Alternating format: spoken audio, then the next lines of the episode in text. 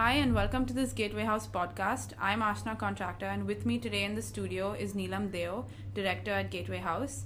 Neelam, today we're going to discuss Iran's Foreign Minister Javad Zarif's visit to India on August 14th. Um, Prime Minister Narendra Modi, Minister of External Affairs Sushma Swaraj, and Transport Minister Nitin Gadkari are going to meet with him when he's here. Um, since the Iran nuclear deal was announced, a number of high ministerial visits have taken place between Iran and India for example, Modi met with President Rouhani during the SCO summit in Russia, and uh, Gadkari made a trip to Iran in May. Um, so, this is the context in which this visit of Zarif is happening. So, just to get right into it, what do you think is in store for Iran and India in the future? I think it's quite important that Foreign Minister Zarif is coming to India. He's a kind of international uh, star at the moment. Uh, he conducted the negotiations with the P5 uh, plus Germany uh, in what clearly was uh, an outstanding way. Iran did not have a good hand. They played it as best they could. They got uh, probably a decent agreement, not not uh, the best, since Iran has had to give up much of its nuclear program, and actually, but it has achieved legitimacy in uh, being able to carry out research and that it will uh, continue to do. Uh, but he is clearly a very highly respected uh, foreign minister, so it's very good. Uh, it's uh, it's very um, positive that he is visiting India. there is the bilateral aspect, and one of the elements which is on, you know, the priority element in the bilateral relationship is connectivity. The development of Chabahar and also the development of the northern route, which eventually would take us through Afghanistan, through uh, the Central Asian republics to Russia. Chabahar, of course, is important for the connectivity to Afghanistan.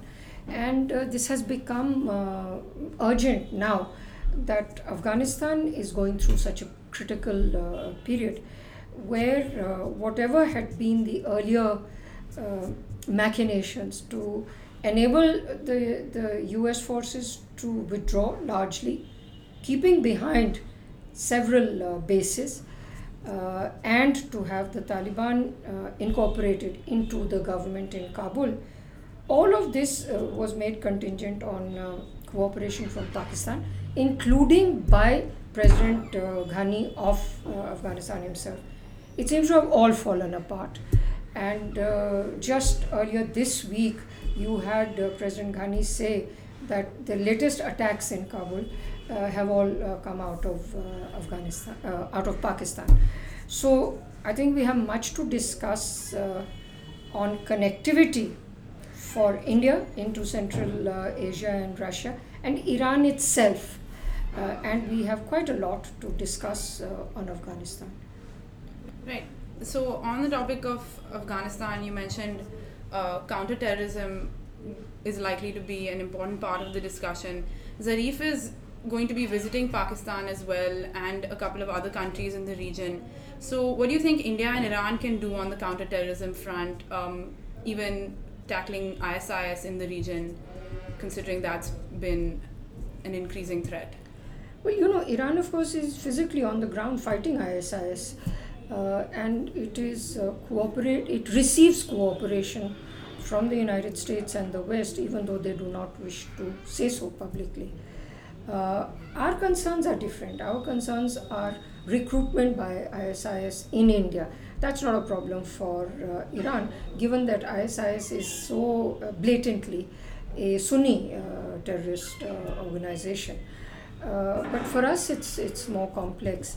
So we are really uh, going to be uh, discussing Afghanistan more with Iran than uh, countering ISIS, uh, on which we have no differences. And uh, but we are not uh, physically there or a neighbor of the countries in which ISIS has had its greatest successes, which is Iraq and Syria. Iran, on the other hand, is supports President Assad of Syria. So you know uh, the the uh, dance in in the Middle East becomes more and more complex at all levels. The better the understanding between India and Iran, the better we will be able to preempt trouble which emanates out of Afghanistan at the behest of Pakistan. And this is a concern for both, both of us. Okay. And um, lastly, um, lastly on the, the front of economic cooperation, oil has dominated the discourse. Um, there's been a lot of discussion about how the lifting of sanctions is going to uh, increase oil trade for both countries. But what, other than oil, are some of the areas of cooperation now that sanctions are likely to be lifted? Well, we, we already spoke about connectivity, so Yeah. construction projects is of great interest to us. Uh, the other thing that's of interest to us is automobiles. We would like to be exporting uh, cars from India, especially now that the demand for automobiles in India itself has fallen a little bit. Um, all sorts of these fast moving consumer goods, you know, refrigerators, I don't know, washing machines, ovens, whatever it is. Uh, we should remember always that, you know, Iran is an economy that should be compared with, say, Germany. It has a similar uh, sized population, it's a much younger demography, and it is a very well educated uh, uh, people. So they require quite sophisticated products, and Indian industry has to gear up and make sure that what it exports is world class. Uh, but any kind of consumer good would be uh, something that our industry should be looking uh, to export. At the same time, of course, we should also be exporting things that we are top of, uh, you know, in levels of sophistication. IT, for example, we would have a great possibility for cooperation uh, with uh, Iran. Iran um, has had a break in its relationship with the United States, uh, but it had become really uh, a large segment of its population speaks English. So uh, we have the possibility of cooperation in IT.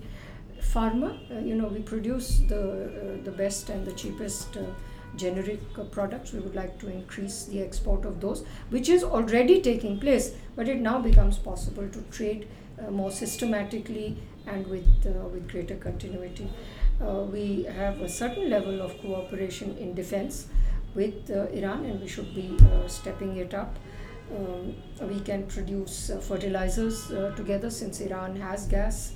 So I think there is some talk going on about a very large uh, $800 million fertilizer project to be located uh, in Iran itself. Uh, of course, we will be competing against the whole world, particularly Europe. Uh, but uh, you know, then uh, even more, it's better because then we are uh, our industries will be under pressure to improve the quality of their own products. That's how you get better and better. Thank you for that, Neelam. It looks like this visit is going to be very interesting for both nations, and we'll keep close track of what the outcomes are. Thank you.